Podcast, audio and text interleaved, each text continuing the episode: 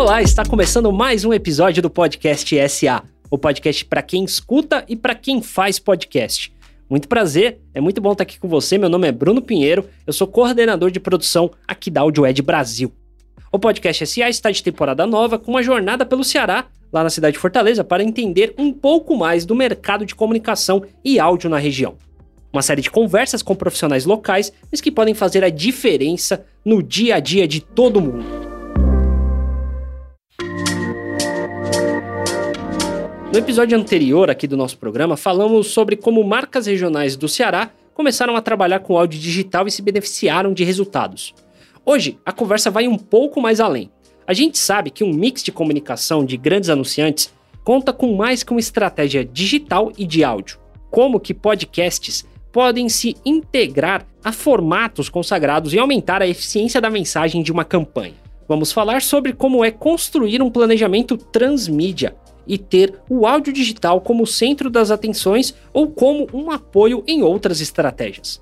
Para entender essa conversa, a gente vai voltar lá no começo, quando as agências iniciaram a entrega de mídia programática digital. O Elias Tain, diretor da Samba Estratégia e representante da Intravision Cisneros Interactive, lembra desse momento. Em 2015, a gente foi a primeira empresa a fazer programática, eu acredito que para o Nordeste, para o Ceará com certeza, né, que a gente trouxe uma empresa de Florianópolis. Eu lembro na, na, na reunião de visita com o diretor dessa empresa, ele me entrevistando e perguntou a minha experiência com digital. Eu disse zero, conheço nada, né? Mas eu tenho coisa que você não tem, que é a entrada no mercado. Então eu preciso é, do seu suporte, da sua ajuda, e eu prometo que eu aprendo rápido, né? Então, assim, naquele momento, em 2015, é, o nosso maior concorrente era os publishers locais. Era o Diário Nordeste, o Povo aqui no Ceará, em Recife tinha o Jornal do Comércio, o Diário de Pernambuco. Então, esses publishers regionais realmente faziam toda a diferença pela marca relevante que eram.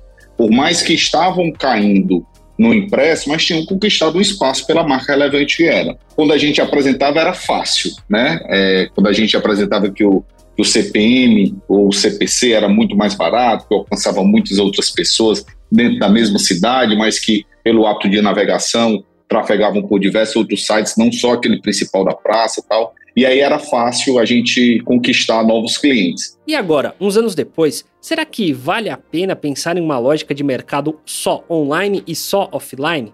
O mercado cearense é vanguarda nesse assunto o Evandro Colares, proprietário da Advance, dividiu com a gente sua percepção sobre como a integração pode beneficiar agência e anunciantes, não apenas no mercado cearense. Então hoje o, o online, que hoje também a gente não pode mais nem fazer essa divisão online, offline, que o, próprio offline está virando online, tá certo? Hoje Sim. você consegue, você perdeu a novela de ontem, você vai lá no, no YouTube da vida e assiste, quer dizer, você hoje existe uma interação permanente, tá certo? Do, do on e do off, tá? As criações também não podem ser mais distintas. Eu confesso que na Advance antigamente a gente tinha o pessoal do online, o pessoal do offline, na mídia também, tá? Hoje é uhum. todo mundo integrado, pensando no cliente como um todo, tá certo? Em todas as plataformas, tá? Isso é uma realidade e daqui para frente não, não tem mais volta. Para grandes marcas como a Unifor, não tem como abrir mão de um composto de mídia que contemple também o offline. Porém, o tradicionalismo não abre mão de algumas estratégias mais modernas. O áudio digital é uma delas, mas a Ana Quezado conta até onde é possível ir para entregar conteúdo para o seu público. A gente tem, como eu já disse, é, utilizado todas as possibilidades de canais. Né? A gente trabalha da TV tradicional, né, que ainda tem uma importância muito grande na sociedade brasileira. A gente trabalha rádio comercial, assim como a gente trabalha áudios nos canais de áudios. Né? A gente trabalha vídeos de 15 segundos, por exemplo, nas campanhas do YouTube. Né? E a gente também já está anunciando nos games. E a gente trabalha os podcasts também de forma integrada, de tal forma que o assunto que está no podcast está numa entrevista jornalística feita pelos nossos profissionais. O mesmo assunto do podcast vai estar destacado lá no site com uma reportagem. Então a gente tenta trabalhar todos os nossos produtos de forma simultânea em vários canais, impactando com conteúdos diferenciados. Essa comunicação diferenciada se dá por conta de uma estratégia que o áudio digital também consegue entregar com alta fidelidade, a segmentação de público. O case da Unifor também é um exemplo disso. A rede de ensino possui diferentes públicos dentro de uma mesma marca. Por isso, é preciso integrar ainda mais a comunicação on e off para o melhor resultado. O marketing educacional integrado ele tem como propósito fazer o elo com todas essas formas de comunicação. Ao mesmo tempo que a gente está na TV aberta tradicional, que no Brasil tem 60 e poucos anos, a gente também está no canal do YouTube, a gente também está com a mídia programática, a gente também está com o portal da universidade sintonizado com todas essas plataformas. Então, e também o jornalismo, como a gente trabalha assessoria de imprensa também aqui na comunicação da universidade, o jornalismo também se integra a esse pool, né, que como eu já disse, a gente trabalha, chama de marketing educacional integrado, para que a gente possa chegar a esse público, que é um público essencialmente jovem, que é um público que vai escolher a universidade que vai estudar, e ao mesmo tempo tem a influência dos pais, né, que é uma geração bem mais à frente, que é uma geração que tem outros valores, que tem outras formas de comunicação, que se informam também, diferente dessa geração de 19, 20 anos, que vai entrar na universidade. Então, é na composição de todas essas mídias que a gente consegue levar a marca Unifor para o nosso público. Em mercados diferentes, o desafio pode ser o mesmo. A Michele Nunes, superintendente de marketing e comunicação do Banco do Nordeste, fala como a segmentação do público é importante.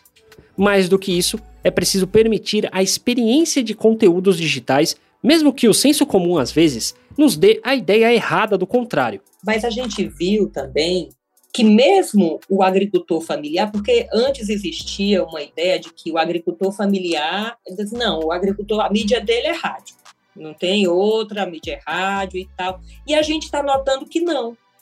Que, inclusive, a gente está com um aplicativo do AgroAmigo, o AgroAmigo, é, é, repito, voltado para o micro, microempreendedor rural, então, a gente está com um aplicativo, a gente está divulgando esse aplicativo e eles estão usando. Cada um desses públicos, você sabe, é nosso grande desafio, eu acredito que seja esse. Cada um desses públicos, ele procura uma mídia diferente, ele se comunica de uma maneira diferente, né?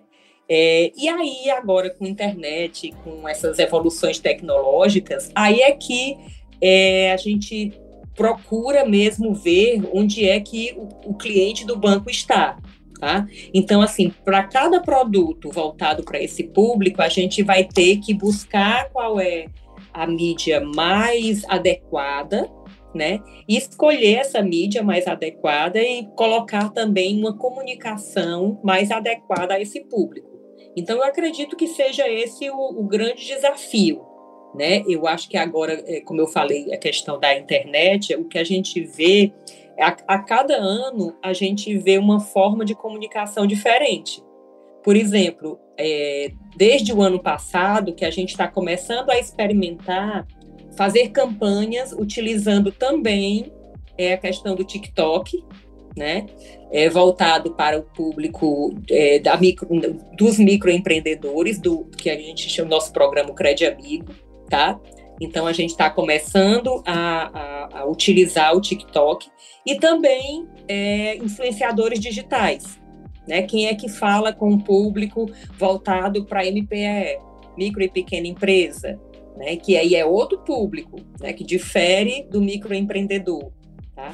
Então é isso. Eu acho que o desafio é a gente buscar adequar o nosso produto e o nosso cliente que vai comprar aquele produto, adequar a mídia, né? É, ver qual é a mídia mais adequada para ele.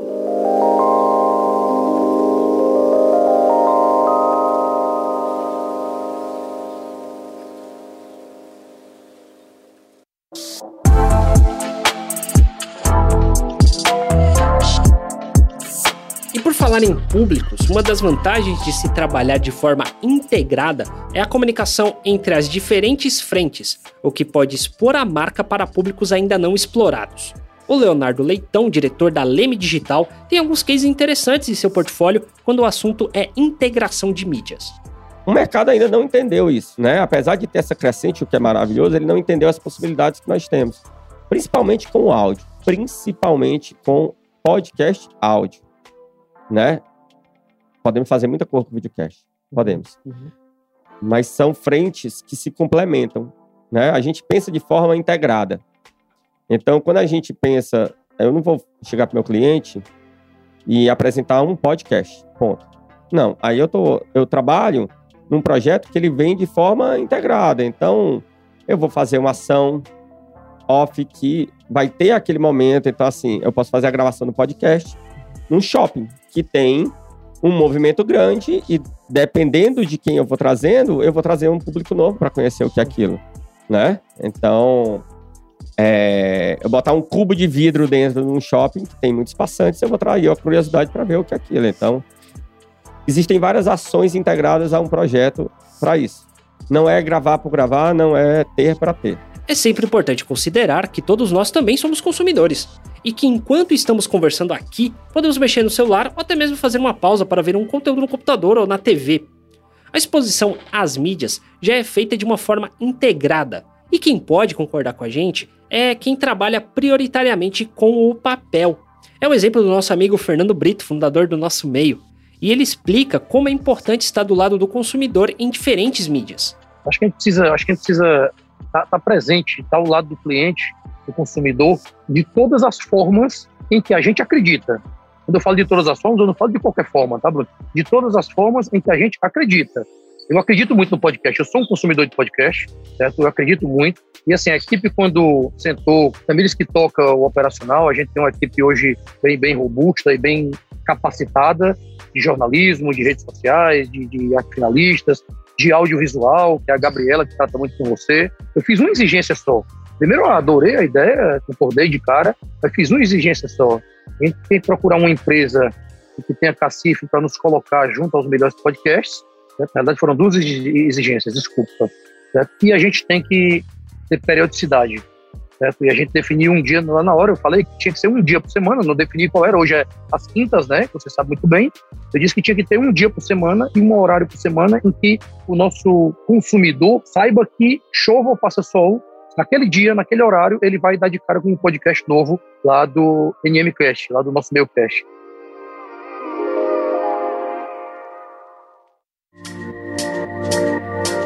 Esse foi mais um episódio do podcast SA. Fique com a gente, assine o nosso feed no seu agregador de podcast favorito, porque tem mais episódios vindo por aí nessa temporada especial que gravamos lá em Fortaleza, Ceará.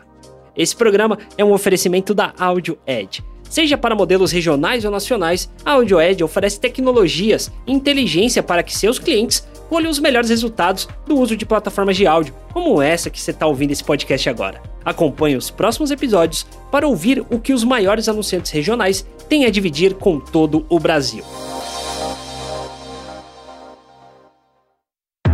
Esse podcast foi produzido e editado nos estúdios da Audio Edge.